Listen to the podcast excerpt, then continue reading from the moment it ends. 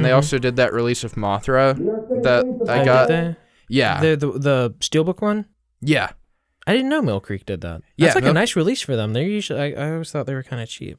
They, I I think they care. I think they're more geared towards kaiju movies as a whole. They're not just like a, a company that got their hands on them. I think they like they put a little more focus onto their kaiju movie releases. I could be wrong, but yeah, they did Gamera, and then they released Mothra, and now they're doing the one season of Ultra Q, and then they're doing the first season of Ultraman on Blu-ray, and each one of those is getting a steelbook release as well. Like they're getting a standard Blu-ray release and a steelbook release. I had no idea those were all Mill Creek. They look really nice. Uh, what is so Ultra Q's a TV series? Yeah, I don't want to get into that too much, but the, is was that like I could Ultraman release or this as a shit? bonus episode or some shit. Yeah, so Ultra Q was put on TV.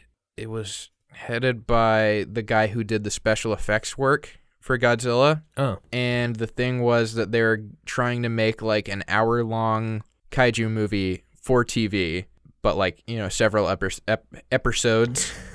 and I think there were like 20 or so mm. and then the follow-up series because that series did really well they did ultraman which is i think i think there's like some references to ultra q but it's basically its Separate. own, its own thing made by the same people and that was in color and ultra q Mm. was in black and white okay, all right. and then ultraman turned into a its own fucking monster as far as media is concerned there's a lot of ultraman yes, too much. In fact, please stop doing that.